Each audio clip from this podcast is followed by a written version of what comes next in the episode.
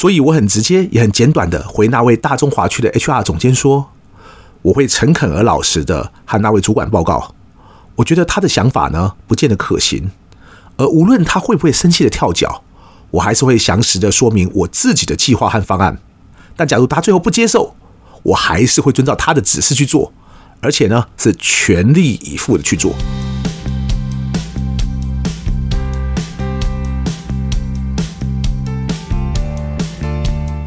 一谈就赢，Do the right thing。大家好，我是 X 郑志豪，欢迎收听一谈就赢。我们希望透过这个 Podcast 频道，让大家对谈判有更多的认识，进而能透过运用谈判解决生活中的大小问题。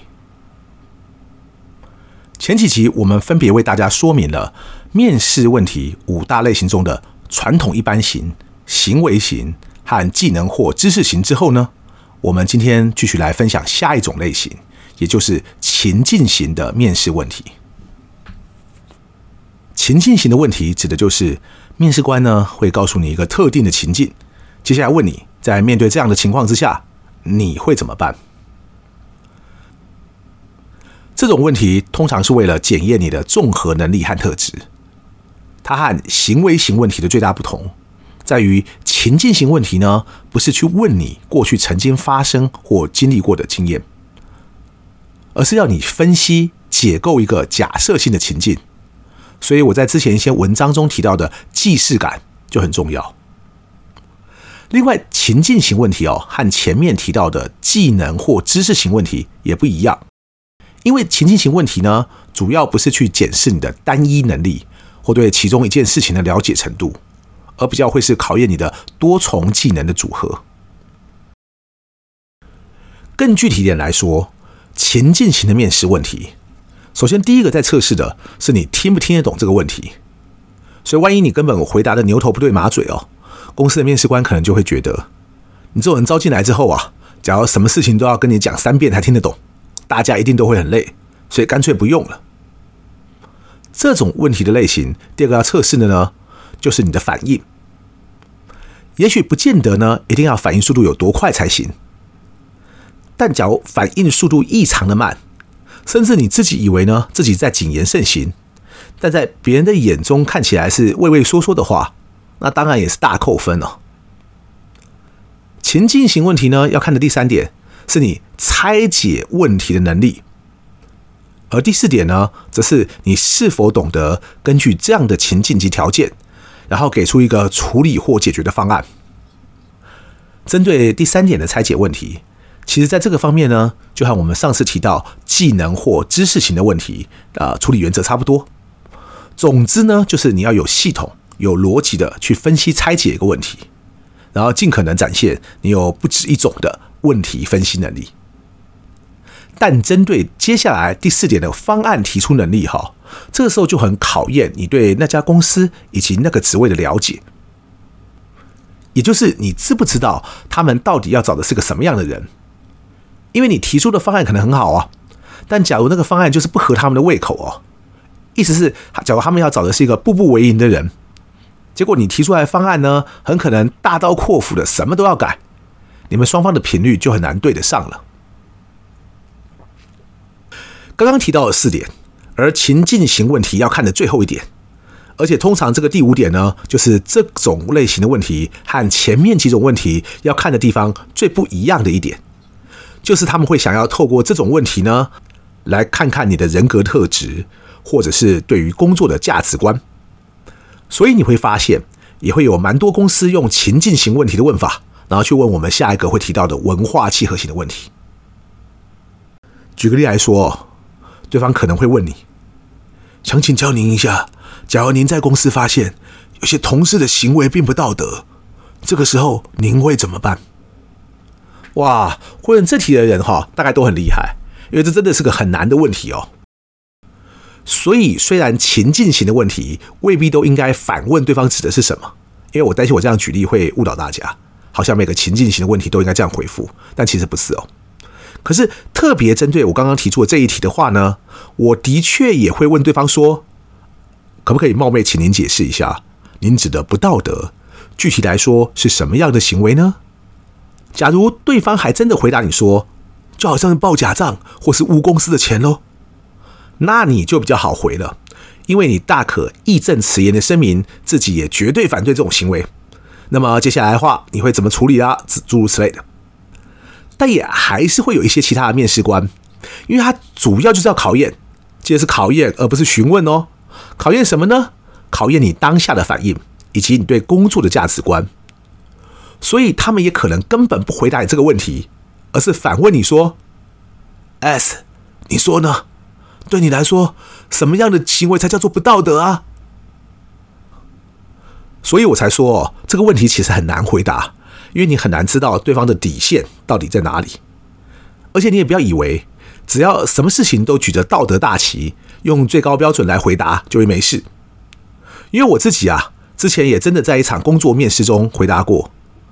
假如有人偷钱并查证属实，不管金额大小，我们都一律开除哦。因为我在那个之前也真的这样做。结果当时面试我的两个高阶主管面面相觑啊，居然还问我说：“S 啊，真的有必要做到这样吗？”他们不是想听我的回答哦，从他们脸上的表情呢，我可以感觉出来，他们真的很害怕，生怕假如招我进那家公司的话呢，我可能很快把他脸砍了。后来呢，在去另外一家公司面试的时候，我也被问过另外一个情境型的问题。S 啊，假如你加入一家新公司之后，发现你的主管很难搞，常常不愿意接受部署的意见，但你现在针对一件很重要的决策，你不认为呢？他提出的想法是可行的，而你心里其实有一个更好的方案。这个时候呢，你会怎么办？那次的经验呢，我到今天都还记忆犹新啊。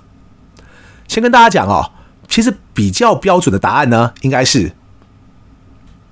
啊、有好几种不同的做法。那第一种是不要当场给那个主管没面子，所以私下找这位主管沟通吧，而且不是请他接受你的方案，而是请他给你一个和大家一起共同讨论的机会。又或者是呢，顺着那位主管的毛摸，跟他说：“老板啊，你指示当然没问题啊。”然后顺势呢，把自己的方案包装成好像得到他的启发。然后请他进一步的给你指导，简单说就是把面子给他做到足哈。只不过那个时候呢，我明知道有很多听起来会更冠冕堂皇的讲法，而且理论上来说呢，假如那样回答的话，也就是提出不止一种方案的人，搞不好呢会更可能拿到一份工作。但我当时因为气氛很好，而我也真的很想加入这家公司，所以我觉得我想呈现的是个更真实的自我。而不是只端出一个完美的形象来求到一份工作而已哦。所以我很直接也很简短的回那位大中华区的 HR 总监说，我会诚恳而老实的和那位主管报告，我觉得他的想法呢不见得可行，而无论他会不会生气的跳脚，我还是会详实的说明我自己的计划和方案。但假如他最后不接受，我还是会遵照他的指示去做，而且呢是全力以赴的去做。我这个回答其实不是一个四大体的回答啊，但那却真的是我个人的特质，因为我一直觉得哦，不是每个人呢都想要一家公司做个几个月就走，应该多数人都希望自己能在一家公司长期能够有好好发挥的空间嘛。所以，假如自己扭曲了自己原来的人格特质和个性，只求拿到一份工作的话，其实就算对方愿意用你，甚至也给了你不错的薪水，你之后可能也待不长了。那接下来每天都还要再去找不同的工作，不觉得很累吗？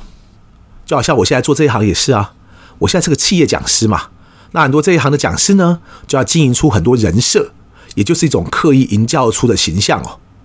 讲的好像自己有多么了不起啊，有多么牺牲奉献之类的，还有多么远大的志向。到后来哦，我都不知道那是出来讲课的，还是要盖公庙招收信徒的。那我不一样啊，人家问我为什么来当讲师，我可能就回大家说。混碗饭吃喽。那问我是不是什么人我都可以教得会？我就老实跟他们讲说，我觉得我设计的课程很不错啊，但我觉得重点还是要看学员有多投入。只要他们就是不愿意学呢，我再怎么教也是白搭。像这种说法啊，我自己也知道和台湾的教学主流不符啊，因为其他导师会说一大堆什么，让每个学员都学会就是我们老师的责任啊，只要有任何人没学会，就表示我们做老师还不够用心啊，什么什么之类的。会讲这种话的人哦，听起来很伟大啦，但我觉得那其实很脱离现实哦。而且我自己后来也试着接触那些听起来很了不起的老师，因为想要跟他们讨教学习嘛。后来发现呢，十个之中大概有八个哦，他们的人设呢都和本人相差很远。所以呢，我自己后来也不走这个路线，因为重点是一谈就赢这个课程呢、而不是我 Alex 个人。一谈就赢有我们独特的运作方式，那你愿意学就来学，我也相信学了之后会很有用。但你假如就是觉得你自己有自己的一套，你也没有办法适应其他的方式，那我只会跟你说声谢谢，大家不用勉强哦。我知道我们今天讲面试哦，可是有些事情呢真的不吐不快。我就有在上课后啊，我分享了一个我自己的小故事哦。后来居然有一个学员跑来跟我说：“老师啊，你那个故事其实应该怎么讲哦，听众才更感动啦。”他可能是好意啦，但我听了之后其实只能苦笑。因为他讲的就是那些重视人事的老师教的方式啊。我自己在全世界很多不同的国家都上过课，并接受过训练。我从来都不知道哦，原来我们在台湾所谓教学的主流啊，会让人以为呢，只有那一种方式才是对的哦。以我自己的价值认知来说呢，我觉得呢，光是要能够多元这件事情，也就是你愿意接受不同的看法和说法，可能才会是一个我自己认为比较理想的状态。回到面试这件事情，我们的确应该要很认真、很重视这场面试。我们也应该去考虑不同的回答会不会带给大家不同的感受。但我们不要去假装成另外一个和自己完全不一样的人哦，否则因为这样的找到的工作呢，我想我们在那里呢也不会快乐。所以就好像我刚刚举的那个例子，当我老实的跟那位 HR 的总监说，我会直接告诉我的主管，我不喜欢他的主意。而且，即使因此呢发生冲突，也在所不惜。结果你猜怎么了？他们后来还真的给我那份工作呢。我后来走马上任之后，我终于知道他为什么问我那个问题了。原来他提出的不是一个假设的情境啊，而是我后来那个主管呢，还真的是个鸡掰人哦。那位主管呢，不但自视甚高，眼高于顶呐，而且他带领部署的方式呢，已经不只是打压或者不客气了。很多时候呢，根本是用羞辱的方式啊。那我进去之后呢，我先是观察了一下，等到我开始摸熟了之后呢，我还真的实现了我当初在面试时候的那个回答，也就是我不止一次的跑去跟那个主管说，这是一个 stupid idea。但假如那个家伙还是脑袋不清楚的话，他的决定我还是会照做啊，因为毕竟他是我的主管嘛，而且不只是阳奉阴违的做哦。而是真的很拼命去做，大家可以看一看我的职场发展轨迹哦，应该就可以知道我们后来做怎么样了。其实我在每一家公司呢都发展的很好，而且不只是我个人哦，公司也都成长得很好。但我必须老实说，不管你觉得我们看起来有多好，甚至搞不好是业界第一名的好，我们其实都还有机会可以更好哦。因为当初呢，那位主管的决策呢，有时候真的是很好笑。但无论如何呢，我们还是做到了。所以情境型的问题呢，相对来说真的是比较难回答，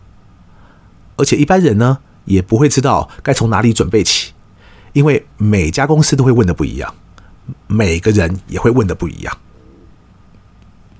所以我给大家一个建议哦，请大家到一谈就赢的官网，在首页呢用关键字搜寻，也就是有一个放大镜图示那个地方哈。请输入“状况题”这三个字来搜寻，你就会看到我在好几年前呢就写了好几篇和状况题有关的文章，什么绩效评估的状况题啊、薪资谈判的状况题啊、团队领导的状况题啊之类的。各位点进那篇文章之后呢，先看看文章一开始提出的情境，然后先暂时不要往下看，你可以自己先想想，万一是你面对到那些情境。即使你之前呢想都没想过自己会面临到那些情境，但你就可以开始练习一下。万一有人问到你这些问题的时候，你会怎么回答？而这样的练习呢，就可以为你在面试时，假如被问到情境型问题的话呢，可以有些帮助哦。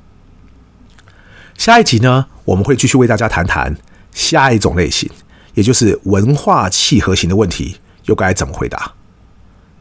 一谈就赢。希望能让大家都更了解谈判，也祝大家都能工作愉快。谢谢各位今天的收听，我是 Alex，我们下次见。